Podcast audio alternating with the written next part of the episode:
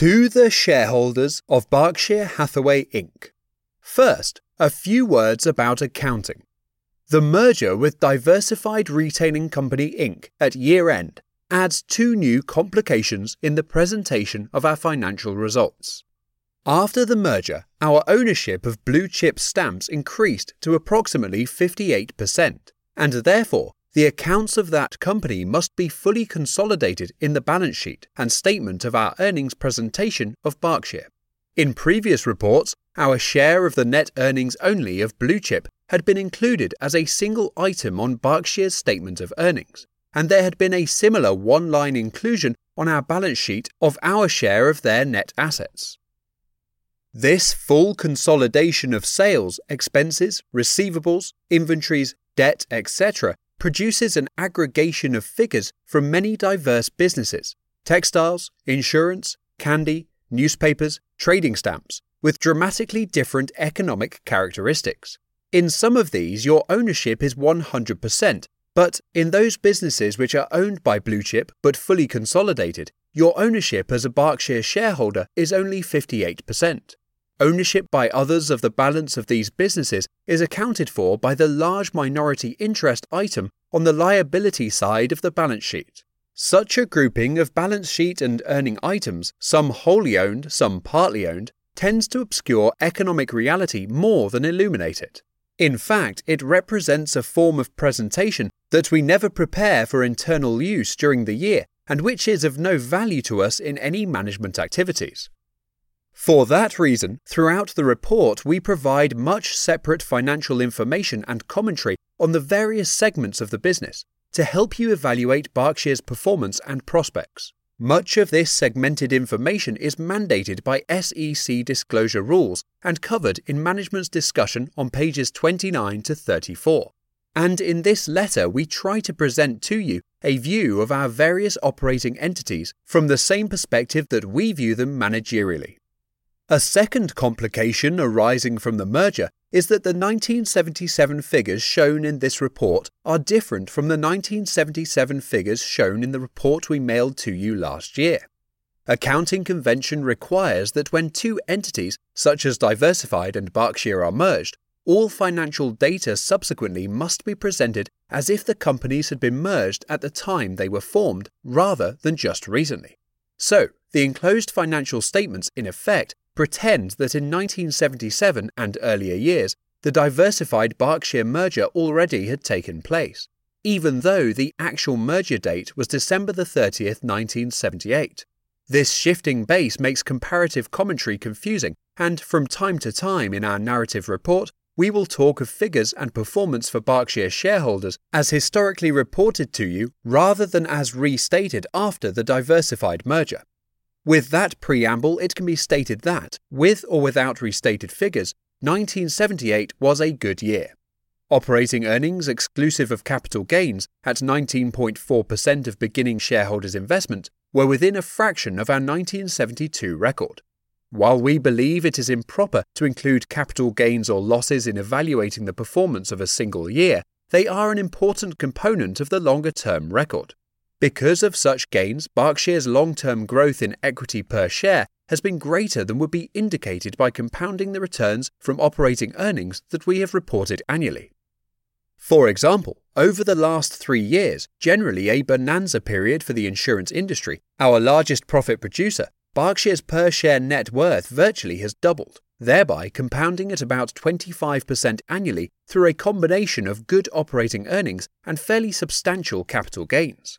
Neither this 25% equity gain from all sources nor the 19.4% equity gain from operating earnings in 1978 is sustainable. The insurance cycle has turned downward in 1979, and it is almost certain that operating earnings measured by return on equity will fall this year. However, operating earnings measured in dollars are likely to increase on the much larger shareholders' equity now employed in the business. In contrast to this cautious view about near-term return from operations, we are optimistic about prospects for long-term return from major equity investments held by our insurance companies. We make no attempt to predict how security markets will behave. Successfully forecasting short-term stock price movement is something we think neither we nor anyone else can do. In the longer run, however, we feel that many of our major equity holdings are going to be worth considerably more money than we paid, and that investment gains will add significantly to the operating returns of the insurance group. Sources of earnings. To give you a better picture of just where Berkshire's earnings are produced, we show below a table which requires a little explanation. Berkshire owns close to 58% of Blue Chip, which, in addition to 100% ownership of several businesses, owns 80% of Wesco Financial Corporation. Thus, Berkshire's equity in Wesco's earnings is about 46%. In aggregate, businesses that we control have about 7,000 full-time employees and generate revenues of over $500 million. The table shows the overall earnings of each major operating category on a pre-tax basis. Several of the businesses have low tax rates because of the significant amounts of tax-exempt interest and dividend income, as well as the share of those earnings belonging to Berkshire both on a pre-tax and after-tax basis. Significant capital gains or losses attributable to any of the businesses are not shown in the operating earnings figure, but are aggregated on the realized securities gain line at the bottom of the table. Because of the various accounting and tax intricacies, the figure in the table should not be treated as holy writ, but rather viewed as close approximations of the 1977 and 1978 earnings contributions of our constituent businesses. Blue Chip and Wesco are public companies with reporting requirements of their own. Later in this report, we are reproducing the narrative reports of the principal executives of both companies, describing their 1978 operations. Some of the figures they utilize will not match to the penny the ones we use in this report, again because of accounting and tax complexities, but their comments should be helpful to you in understanding the underlying economic characteristics of these important partly owned businesses. A copy of the full annual report of either company will be mailed to any shareholder of Berkshire upon request to Mr. Robert H. Bird for Blue Chip Stamps, 5801 Southeastern Avenue, Los Angeles, California, 90040, or to Mrs. Betty Deckard for Wesco Financial Corporation, 315 East Colorado Boulevard, Pasadena, California, 91109. Textiles. Earnings of $1.3 million in 1978, while much improved from 1977, still represent a low return on the $17 million of capital employed in this business. Textile plant and equipment are on the books for a very small fraction of what it would cost to replace such equipment today. And despite the age of the equipment, much of it is functionally similar to new equipment being installed by the industry. But despite this bargain cost of fixed assets, capital turnover is relatively low, reflecting required high investment levels in receivables and inventory compared to sales. Slow capital turnover, coupled with low profit margins on sales, inevitably produces inadequate returns on capital. Obvious approaches to improved profit margins involve differentiation of product, lowered manufacturing costs through more efficient equipment or better utilization of people, redirection toward fabrics enjoying stronger market trends, etc. Our management is diligent in pursuing such objectives. The problem, of course, is that our competitors are just as diligently doing the same thing. The textile industry illustrates in textbook style how producers of relatively undifferentiated goods in capital-intensive businesses must earn inadequate returns except under conditions of tight supply or real shortage. As long as excess productive capacity exists, prices tend to reflect direct operating costs rather than capital employed. Such a supply excess condition appears likely to prevail most of the time in the textile industry, and our expectations are for profits of relatively modest amounts in relation to capital. We hope we don't get into too many more businesses with such tough economic characteristics. But, as we have stated before, number 1, our textile businesses are very important employers in their communities. Number 2, management has been straightforward in reporting on problems and energetic in attacking them. Number 3, Labour has been cooperative and understanding in facing our common problems. And number 4, the business should average modest cash returns relative to investment. As long as these conditions prevail, and we expect that they will, we intend to continue to support our textile business despite more attractive alternative uses for capital. Insurance underwriting. The number one contributor to Berkshire's overall excellent results in 1978 was the segment of National Indemnity Company's insurance operation, run by Phil Leash. on about $90 million of earned premiums, an underwriting profit of approximately $11 million was realized, a truly extraordinary achievement even against the backdrop of excellent industry conditions. Under Phil's leadership, with outstanding assistance by Roland Miller in underwriting and Bill Lyons in claims, this segment of National Indemnity, including National Fire and Marine Insurance Company, which operates as a running mate, had one of its best years in a long history of performance which, in aggregate, far outshine those of the industry. Present successes reflect credit not only upon present managers, but equally upon the business talents of Jack Ringwalt, founder of National Indemnity, whose operating philosophy remains etched upon the company. Home and Automobile Insurance Company had its best year since John Seward stepped in and straightened things out in 1975. Its results are combined in this report with those of Phil Leash's operation under the insurance category entitled Specialized Auto and General Liability. Workers' compensation was a mixed bag in 1978. In its first year as a subsidiary, Cyprus Insurance Company, managed by Milt Thornton, turned in outstanding results. The workers' compensation line can cause large underwriting losses when rapid inflation interacts with changing social concepts, but Milt has a cautious and highly professional staff to cope with these problems. His performance in 1978 had reinforced our very good feelings about this purchase. Frank DiNardo came with us in the spring of 1978 to straighten out National Indemnity's California workers' compensation business, which, up to that point, had been a disaster. Frank has the experience and intellect needed to correct the major problems of the Los Angeles office. Our volume in this department now is running only about 25% of what it was 18 months ago, and early indications are that Frank is making good progress. George Young's reinsurance department continues to produce very large sums for investment relative to premium volume, and thus gives us reasonably satisfactory overall results. However, underwriting results still are not what they should be, and can be. It is very easy to fool yourself regarding underwriting results in reinsurance, particularly in casualty lines involving long delays in settlement, and we believe this situation prevails with many of our competitors. Unfortunately, self-delusion in company reserving almost always leads to inadequate industry rate levels. If major factors in the market don't know their true costs, the competitive fallout hits all, even those with adequate cost knowledge. George is quite willing to reduce volume significantly if needed to achieve satisfactory underwriting, and we have a great deal of confidence in the long-term soundness of this business under his direction. The home state operation was disappointing in 1978. Our unsatisfactory underwriting, even though partially explained by an unusual incidence of Midwestern storms, is particularly worrisome against the backdrop of very favourable industry results in the conventional lines written by our home state group. We have confidence in John Ringwalt's ability to correct this situation. The bright spot in the group was the performance of Kansas Fire and Casualty in its first full year of business. Under Floyd Taylor, this subsidiary got off to a truly remarkable start.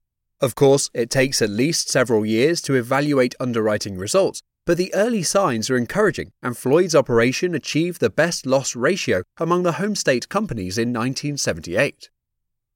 Although some segments were disappointing, overall our insurance operation had an excellent year. But of course, we should expect a good year when the industry is flying high, as in 1978. It is a virtual certainty that in 1979, the combined ratio, see definition on page 31, for the industry will move up at least a few points, perhaps enough to throw the industry as a whole into an underwriting loss position. For example, in the auto lines, by far the most important area for the industry and for us, CPI figures indicate rates overall were only 3% higher in January 1979 than a year ago. But the items that make up loss costs, auto repair and medical care costs, were up over 9%. How different than year-end 1976, when rates had advanced over 22% in the preceding 12 months, but costs were up 8%. Margins will remain steady only if rates rise as fast as costs.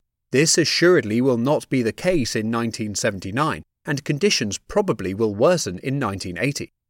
Our present thinking is that our underwriting performance relative to the industry will improve somewhat in 1979, but every other insurance management probably views its relative prospects with similar optimism. someone is going to be disappointed. Even if we do improve relative to others, we may well have a higher combined ratio and lower underwriting profits in 1979 than we achieved last year. We continue to look for ways to expand our insurance operation, but your reaction to this intent should not be unrestrained joy. Some of our expansion efforts, largely initiated by our chairman, have been lackluster. Others have been expensive failures. We entered the business in 1967 through the purchase of the segment which Phil Leash now manages, and it still remains, by a large margin, the best portion of our insurance business. It is not easy to buy a good insurance business, but our experience has been that it is easier to buy one than create one. However, we will continue to try both approaches since the rewards for success in this field can be exceptional. Insurance investments. We confess considerable optimism regarding our insurance equity investments. Of course, our enthusiasm for stocks is not unconditional. Under some circumstances, common stock investments by insurers make very little sense. We get excited enough to commit a big percentage of insurance company net worth to equities only when we find, number one, businesses we can understand, two, with favourable long-term prospects, three, operated by honest and competent people, and four, priced very attractively. We usually can identify a small number of potential investments meeting requirements 1, 2, and 3, but 4 often prevents action. For example, in 1971 our total common stock position at Berkshire's insurance subsidiaries amounted to only $10.7 million at cost and $11.7 million at market. There were equities of identifiably excellent companies available, but very few at interesting prices. An irresistible footnote. In 1971, pension fund managers invested a record 122% of net funds available in equities. At full prices, they couldn't buy enough of them. In 1974, after the bottom had fallen out, they committed a then record low of 21% to stocks. The past few years have been a very different story for us. At the end of 1975, our insurance subsidiaries held common equities with a market value exactly equal to the cost of $39.3 million. At the end of 1978, this position had been increased to equities, including a convertible preferred, with a cost of $129.1 million and a market value of $216.5 million. During the intervening 3 years, we also had realized pre-tax gains from common equities of approximately $24.7 million.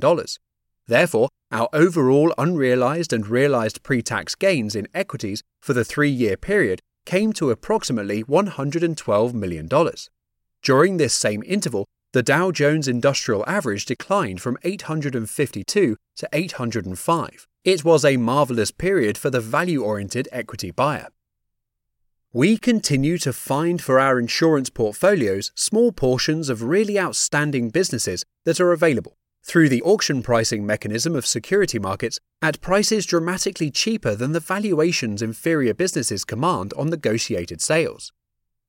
This program of acquisition of small fractions of businesses, common stocks at bargain prices for which little enthusiasm exists, contrasts sharply with general corporate acquisition activity for which much enthusiasm exists. It seems quite clear to us that either corporations are making very significant mistakes in purchasing entire businesses at prices prevailing in negotiated transactions and takeover bids, or that we eventually are going to make considerable sums of money buying small portions of such businesses at the greatly discounted valuations prevailing in the stock market. A second footnote. In 1978, pension managers, a group that logically should maintain the longest of investment perspectives, put only 9% of net available funds into equities, breaking the record low figure set in 1974 and tied in 1977. We are not concerned with whether the market quickly revalues upward securities that we believe are selling at bargain prices. In fact, we prefer just the opposite, since in most years we expect to have funds available to be a net buyer of securities, and consistent attractive purchasing is likely to prove to be of more eventual benefit to us than any selling opportunities provided by a short-term run-up in stock prices, to levels at which we are unwilling to continue buying.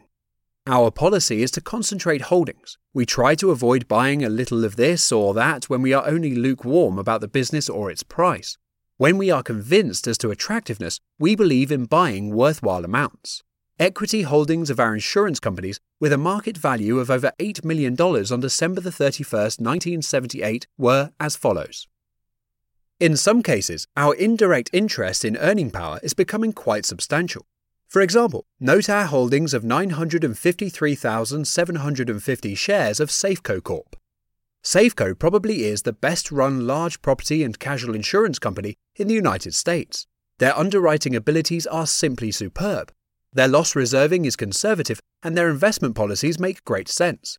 Safeco is a much better insurance operation than our own, although we believe certain segments of ours are much better than average, is better than one we could develop, and similarly is far better than any in which we might negotiate purchase of a controlling interest. Yet our purchase of Safeco was made at substantially under book value.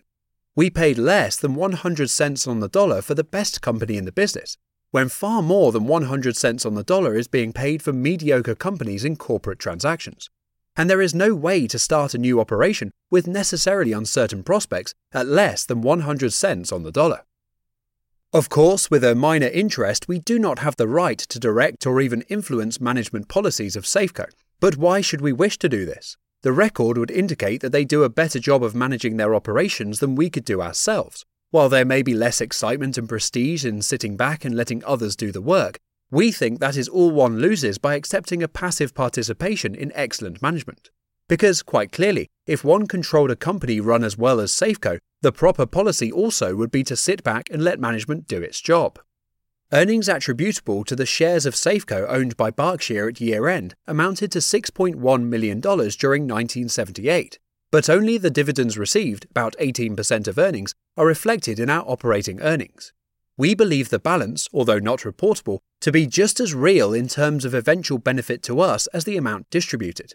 In fact, Safeco's retained earnings, or those of other well-run companies if they have opportunities to employ additional capital advantageously, may well eventually have a value to shareholders greater than 100 cents on the dollar.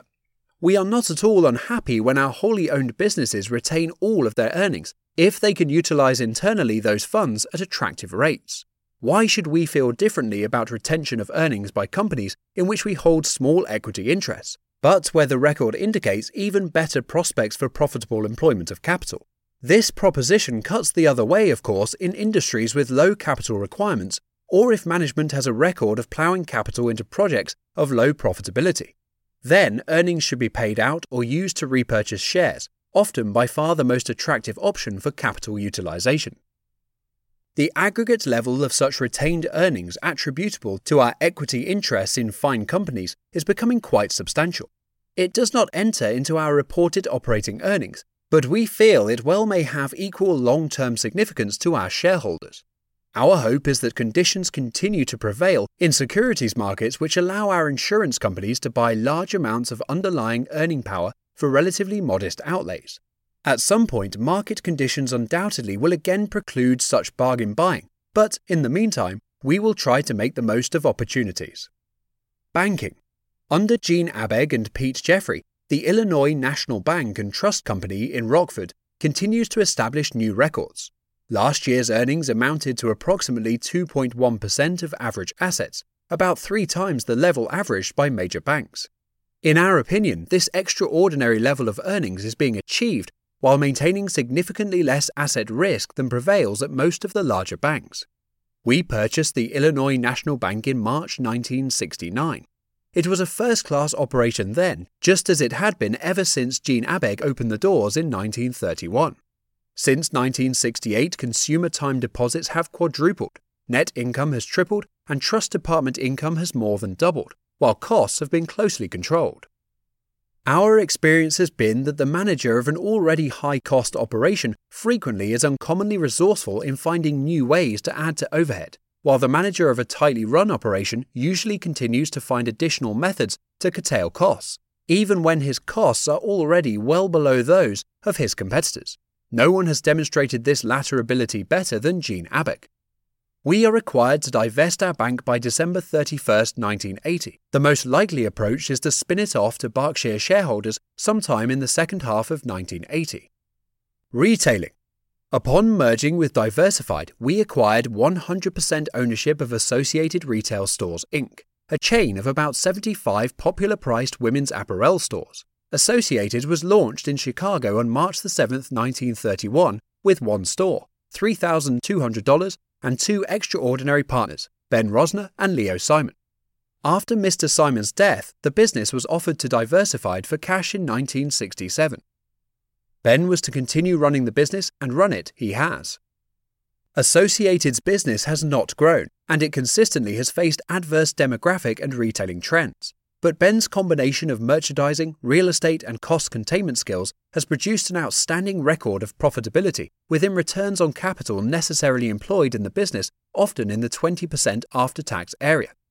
Ben is now 75, and like Gene Abegg, 81, at Illinois National, and Louis Vincenti, 73, at Wesco, continues daily to bring an almost passionately proprietary attitude to the business. This group of top managers must appear to an outsider to be an overreaction on our part to an OEO bulletin on age discrimination. While unorthodox, these relationships have been exceptionally rewarding, both financially and personally. It is a real pleasure to work with managers who enjoy coming to work each morning and, once there, instinctively and unerringly think like owners. We are associated with some of the very best. Warren E. Buffett, Chairman, March 26, 1979.